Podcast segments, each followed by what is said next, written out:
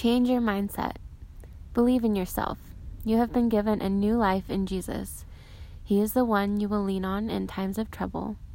The King of Kings protects us and provides for his children abundantly.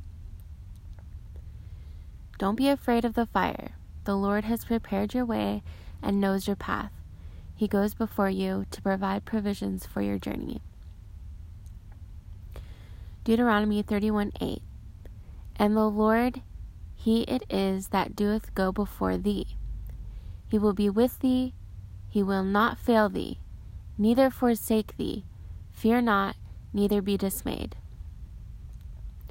We forget how much Jesus has given to us. We forget the sacrifice and protection. There is a greater reason now than ever before to sow seeds with Him. The kingdom is only growing day by day. Let us not wait in vain for the perfect day or time. Let us start by moving forward with what we have, right here and right now. He comes quickly, like a thief in the night. Do not waste your days wishing.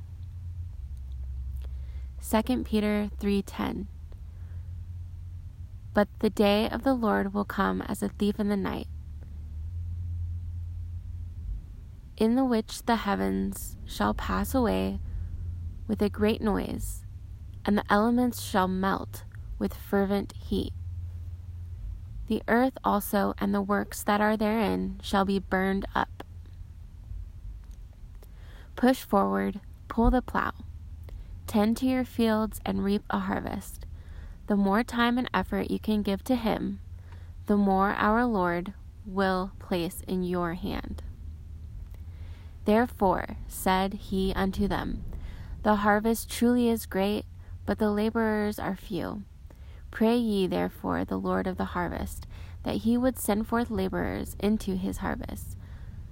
Luke 10:2. Do away with the things of your former life. Those things are no longer necessary for you. The things that pull you away from the Lord. Things that made you sick, sad, and defeated. Jesus has paid for your soul, and he is the way, the truth, and the life. Jesus saith unto him, I am the way, the truth, and the life. No man cometh unto the Father but by me. John 14, 6. Devotional.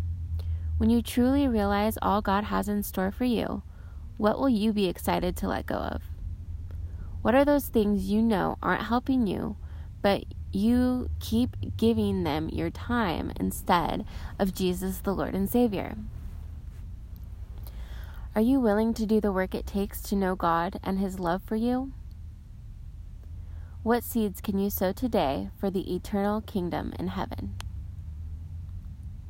Thank you, The Willow.